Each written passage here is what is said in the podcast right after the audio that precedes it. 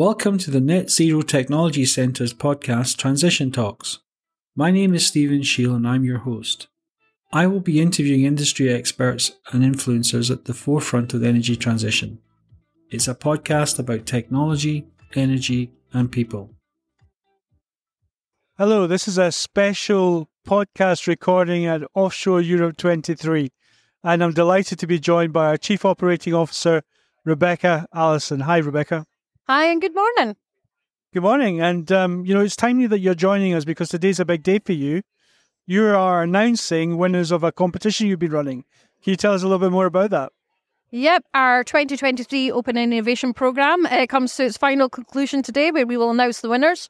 So we opened the doors to our applications in January this year, um, and we received 143 applications in the digital space, looking at robotics, automation, digital platforms, and the usual sort of digital twins and all of that that goes in the digital space. So we had a wide and varied uh, application list, and we are now down to our winners, which we'll be announcing today. Excellent. I look forward to hearing more about the winners when you're when you're launching them into the, the world, so to speak.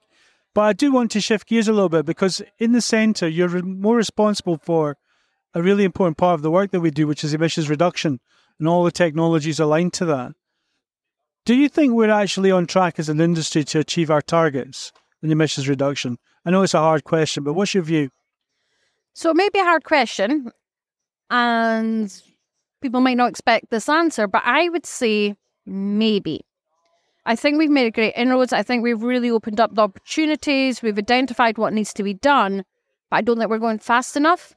So sometimes when people talk to me about the technology lens and expect us to be, yes, we're there, we're going to get it, we're going to exceed our targets, I think we need to have a bit of a shift and we really need to think about it and focus our efforts because those targets are not that far away and there's a huge amount of work to be needed to be done. But can we do it? Yes, but we need to really just get after it now. And what about the other area that you're really uh, all over, which is corrosion management? I mean, you're renowned in your focus on corrosion management, um, emissions monitoring, corrosion management, big technology areas. What technologies are you still needing to fill gaps that you can see in the industry? So it's always a topic for conversation, especially for myself. It's dear to my heart. Um, everybody knows that. Um, and yeah, since a young graduate engineer, I went into that field. And have we really seen great changes? Not really. Yes, there's some technology. Adoption is really challenging.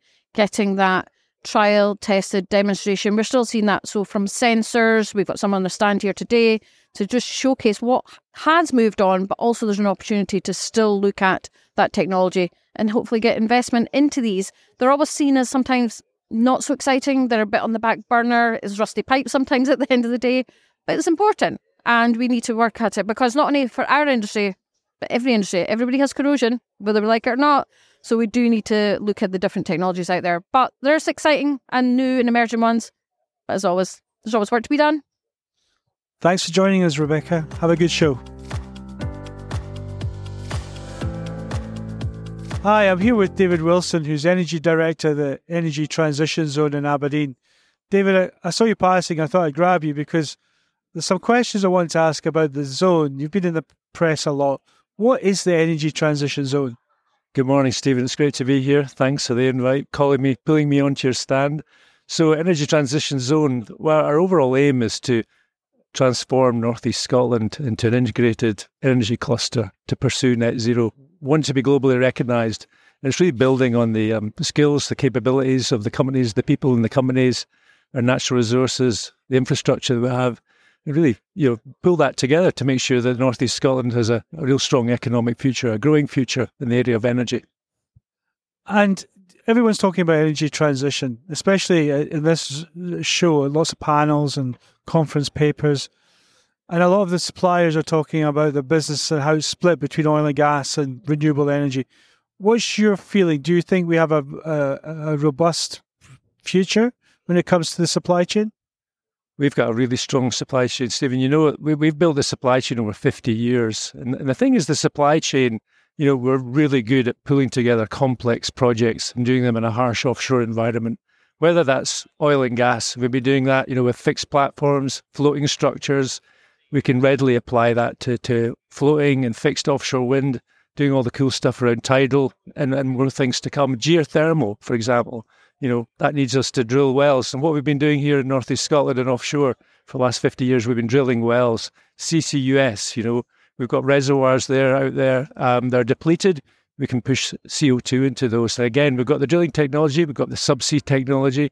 We're so good at it. In fact, as you know, you know, we not only do it in the North Sea, we go, we export these skills and capabilities worldwide. So it's all happening here. And when you look at ScotWind, um, so like seventy percent of the um, of the developments potentially coming up in Scotland within 100 kilometres of Aberdeen. We've got the hydrogen going on here. So we really are the epicentre of all things low carbon energy, Stephen, no doubt about it. And the thing is, when you, when you talk to people, they say, oh, you talk about the oil and gas supply chain. Oh, but we need a different supply chain for renewables. It's exactly the same supply chain. So, David, as you know, at NZTC, we work uh, very hard to try and help startup companies, uh, especially in the clean energy technology space.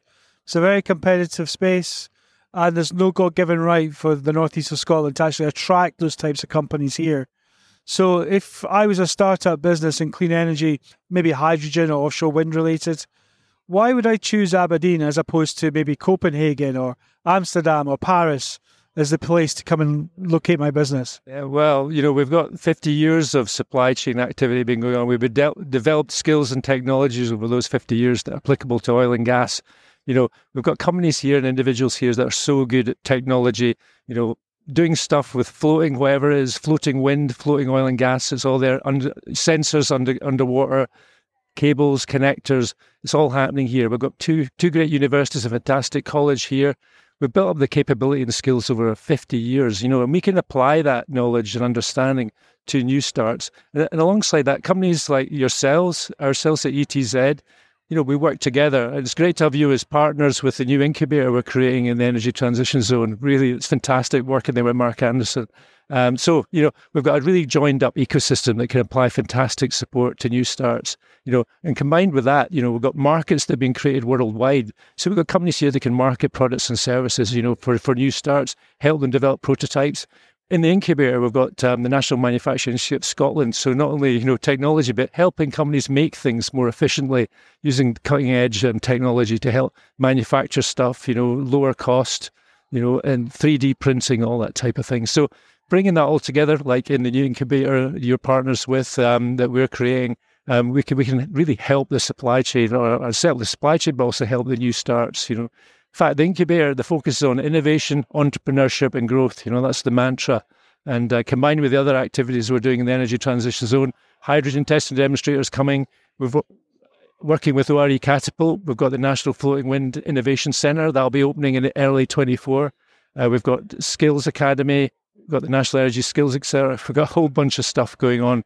We've, um, you know, bringing that all together, we've got a huge amount of stuff we can apply to to new start companies. Absolutely. So TechX is a great example of your um, accelerator.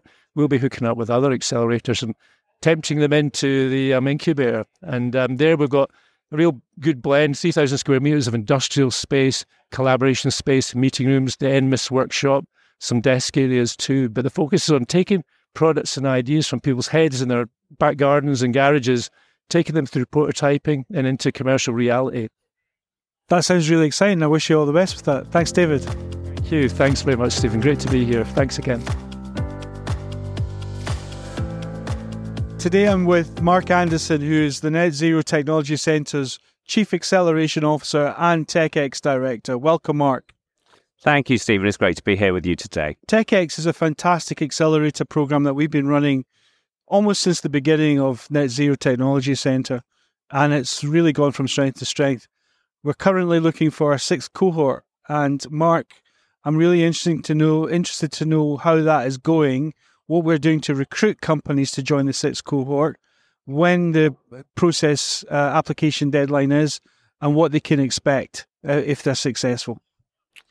Thanks, Stephen. Yeah, so um, we are in the midst of recruiting for cohort six, um, and uh, applications opened in July and they close on the 1st of October. Um, and that's for uh, cohort start at the end of February next year. So the cohort will run from the end of February until early uh, June next year. Um, so these um, startups um, um, get a fantastic opportunity to join the TechX program. Uh, they get offered up to thousand pounds in grant funding.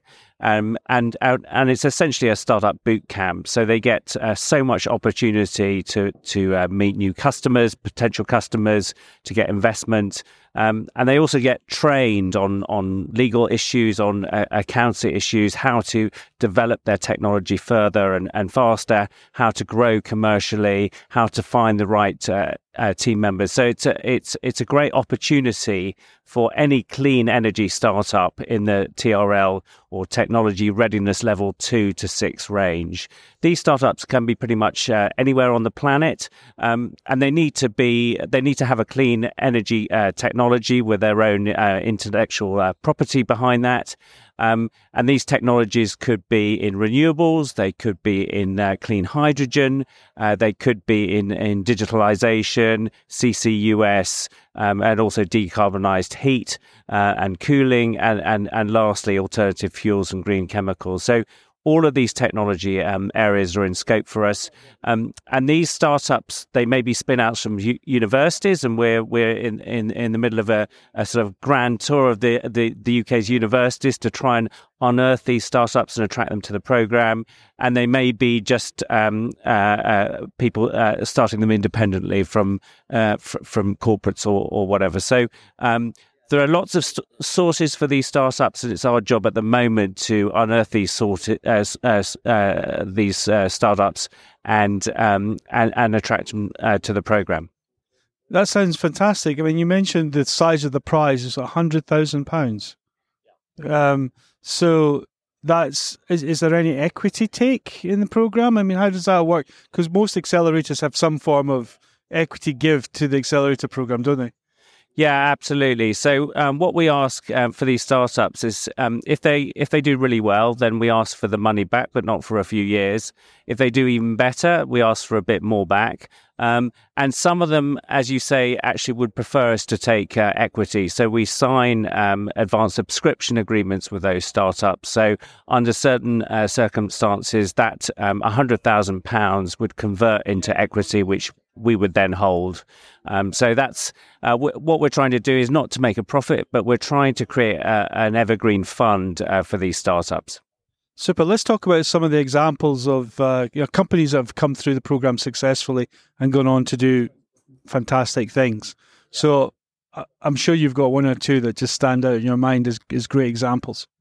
Yeah, absolutely. I mean, we, we've had uh, 57 startups come through the program. 55 are still trading, which is a, a fantastic sort of track, track record. Um, and there are lots of standouts, but to to pick a few, we have Mocean Energy. Um, they have a, a, wave energy conversion device, so that's using wave power to generate electricity to power directly um, offshore assets. Um, they uh, came onto the program in 2019 uh, with a device that they could, a model of the device that they could carry in their hands, weighed a few kilos. Uh, fast forward uh, four years later, they now have a 38 ton device, which is in the sea, um, uh, being trialed at the moment, and it's generating power uh, to uh, to power a, a, remotely operated vehicle uh, subsea. So um, that's an extraordinary sort of uh, success story for Mocean, but they're they're still very much on the journey. They're an Edinburgh-based company. They're employing well over twenty people. Uh, they make uh, the press all the time, um, but they're they're not yet commercialized. They're still doing trials. They still need government help and industry help um, on their journey. So that's one example. Another example is Mission Zero Technologies. They have a direct air capture uh, technology. Um, this company was was founded in 2020 through our partnership with Deep Science Ventures. Um, it, they then uh, came onto our cohort three.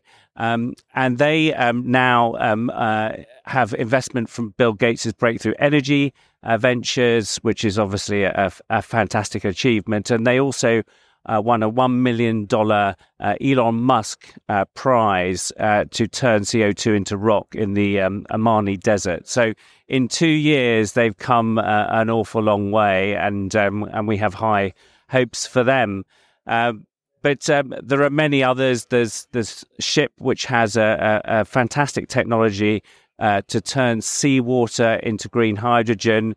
Um, they were founded in the Netherlands, but they've opened a, a, an office in Aberdeen now, and so they're developing their, their, their technology here, which is which is great. So that's what we we want to attract. We're, we're trying to attract um, uh, uh, companies from from the city and shire to develop their technologies here, as well as companies from overseas to set up shop here and and grow their technologies uh, in the region too. And I think that's that's interesting because there is an international competition to attract these innovative startups.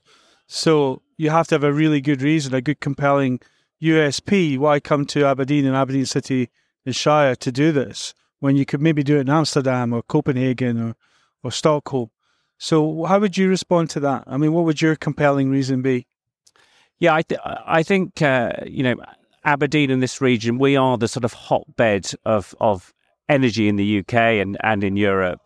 And and the opportunity from um, the the oil and gas assets that are out there, the, the, the offshore wind, the floating wind, and the and the hydrogen CCUS now with the, the announcement with the Acorn uh, project, um, that's a tremendous base from which to build. And um, you know, we've we've talked about the funding, we've talked about the expert tuition, but there's all those industry partners out there. These are these are potential customers, potential suppliers that can help these startups develop.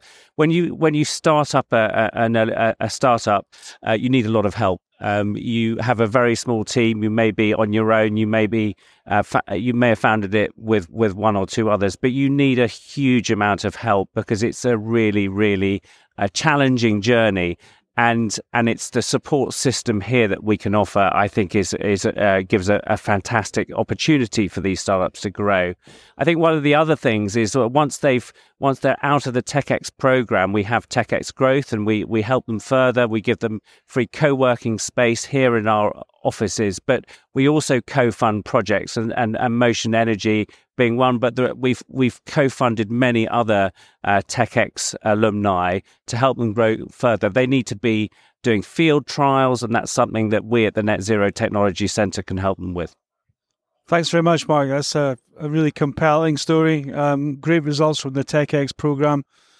One last thing before we close is you're based here in, in Aberdeen. Um, you know, we've worked across not just the Scotland, the UK, the world, in, in fact, attracting companies from all over the world to come here. What's next for TechX as a program? How do you think this can this can grow and scale itself? Yeah, thank you. I, I think um, TechX is a great brand, and, and we've now run five cohorts. I think um, you know we we are really up to speed with what startups want and, and how to support them and, and, and grow them. And, and and I think with more government support from the Scottish and UK governments we could do a lot more in the UK and, and possibly abroad too. So um, you know clean energy is is is is a highly growing um, area. There's a lot of opportunity to exploit. Um, can we encourage more startups to be spun out of uh, universities? And I think we can. I think Te- TechX can help with that. Um, as as as we uh, transition into a hydrogen economy, I think so. Pure play accelerators like a hydrogen accelerator or a CCUS accelerator could come to the fore. We can help with that. So I see a lot of opportunity for rolling out TechX, the TechX model, uh, to benefit the UK economy as a whole and to help scale up these deep tech companies. These hardware based companies. It's not the same as a software based company. These hardware based companies need a lot of support. They need patient capital. And I think this is something that TechX can really catalyze in the UK. So, Mark, one of the things that really interests me is that the International Energy Agency have said that we probably still need about you know 50% of the technologies that we need to transition to net zero um, don't exist yet or are nascent. Um, so there's a lot of work to be done in the clean energy space. How do you think TechX actually contributes towards that? Yeah, it is a, a great question. Thank you, Stephen. So, yes, um, the IEA thinks that to get to net zero, um, their their central uh, uh, projection um, half the, the technologies that we need don't yet exist or aren't yet commercialized. So they haven't been invented yet, or we haven't got them to the, the point of widespread uh, adoption. Um, and certainly, you know, a lot of these startups are going to be coming from startups, startups that have yet uh, to be formed, but also startups that are in existence uh, now. And it's it's that latter cat- uh, category that we can really help with.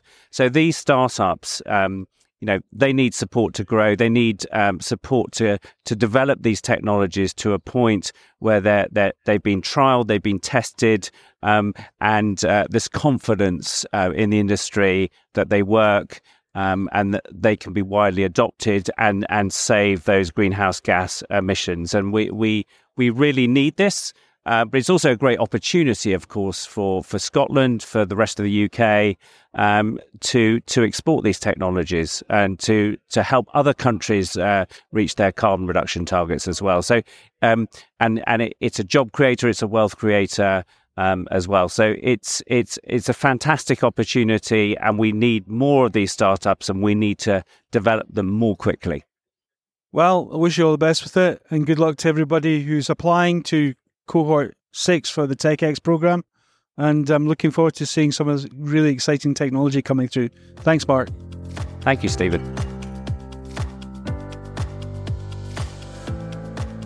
Hi, I'm on the NZTC stand, and I'm joined today by, by Carlo Procaccini, who's the Chief Technology Officer at the NSTA, the North Sea Transition Authority. Uh, very happy for you to be here, for, for, you, for you to come and visit us, Carlo. I've got a few questions because I noticed that uh, the NSTA have just released the latest version of your emissions reduction report. It's a yearly report. So, what what's the report telling us? When where can people go to find it? Uh, thank you, Stephen, and thank you NZTC for uh, having me here today. Uh, the um, we just released just two days ago. We released the uh, the latest emission report, and uh, we can see encouraging continuing trends in emission reductions uh, uh, upstream oil and gas. And uh, uh, this means that we have reduced, the industry has reduced emissions compared to the 2018 baseline by 23% to the end of uh, 2022. That is a great achievement. And certainly this has come as part of uh, the proactive actions that the industry are taking this uh, really, really sets the industry on track to achieve their emission targets that are set as part of the North Sea Transition Deal. And what are those targets, just for the you know listeners who might not be familiar with them? Uh, we have a 10% reduction by 2025, 25% reduction by 2027, followed by a uh, 50% reduction by 2030. We should become a net zero basin by 2050. So the 2030 target is quite important. It's a big milestone, the 50% reduction. Are you are you confident we'll meet that? Yes, I'm sure. But uh, first, the trends need to continue. So there needs now to be we need the industry to scale up their engineering efforts towards uh, all modifications on their platforms towards energy efficiency, towards uh, upgrade of their equipment, so on and so forth. But also, we need to tackle emission from power generation. And those can be tackled if renewable sources of energy are brought to the play. So, if basically what we call electrification of the platforms. We know that there are a few projects and a few important projects uh, uh, being planned, but we need these projects to actually be sanctioned very soon and delivered before 2030 to hit the 2030 50% reduction target. And of course, not all platforms can be electrified. Some might need to use alternative fuels to power them. Uh, so, any any kind of ideas or perspectives on that? Indeed, alternative fuels might be an important part of the mix. Also, if you consider that there are a number also of mobile uh, uh, installations, and there is also logistics to take into account when considering our, our emission. So, therefore, alternative fuels, e fuels, are certainly going to be an important part of the mix. I know that the industry is looking seriously at that, and I know that they're working with you, Net Zero Technology Center, on the topic. We just completed a project with Siemens Energy um, demonstrating how um, biomethanol can be used in a gas turbine. And it was a very successful trial that we've, we've just recently had. Just going on further forward, then, I know the technology is obviously um, everything that you do the NSTA, you're focused on technology in your department. Um, and you've recently produced a report, Technology Driving Green Growth. What are the key areas of technology development that we still need to focus on, according to that report? Uh, yes, indeed. There was a great collaboration between the NSTA and the Zero Technology Center and was delivered incredibly well by your team and Accenture. Uh, the, uh, the key findings are that uh, in the transition, we need to find te- technical solutions and technology solutions that allow us to scale up uh, the uh, energy transition and zero solutions uh, to hit our targets, and at the same time to achieve the cost efficiencies that are needed for the transition to be affordable.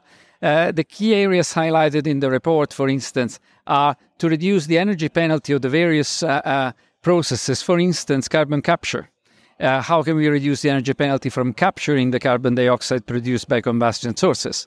Uh, but certainly going into the transportation and sequestration of the uh, uh, of the carbon dioxide. How can we come with effective, but at the same time cost-efficient techniques for uh, the measurement, monitoring, and verification of the storage of the carbon dioxide? moving to hydrogen. Uh, certainly, hydrogen now has a significant cost gap versus, uh, for instance, natural gas and fossil fuels in general. How do we reduce that gap, particularly when we talk about electrolysis and we talk about green hydrogen?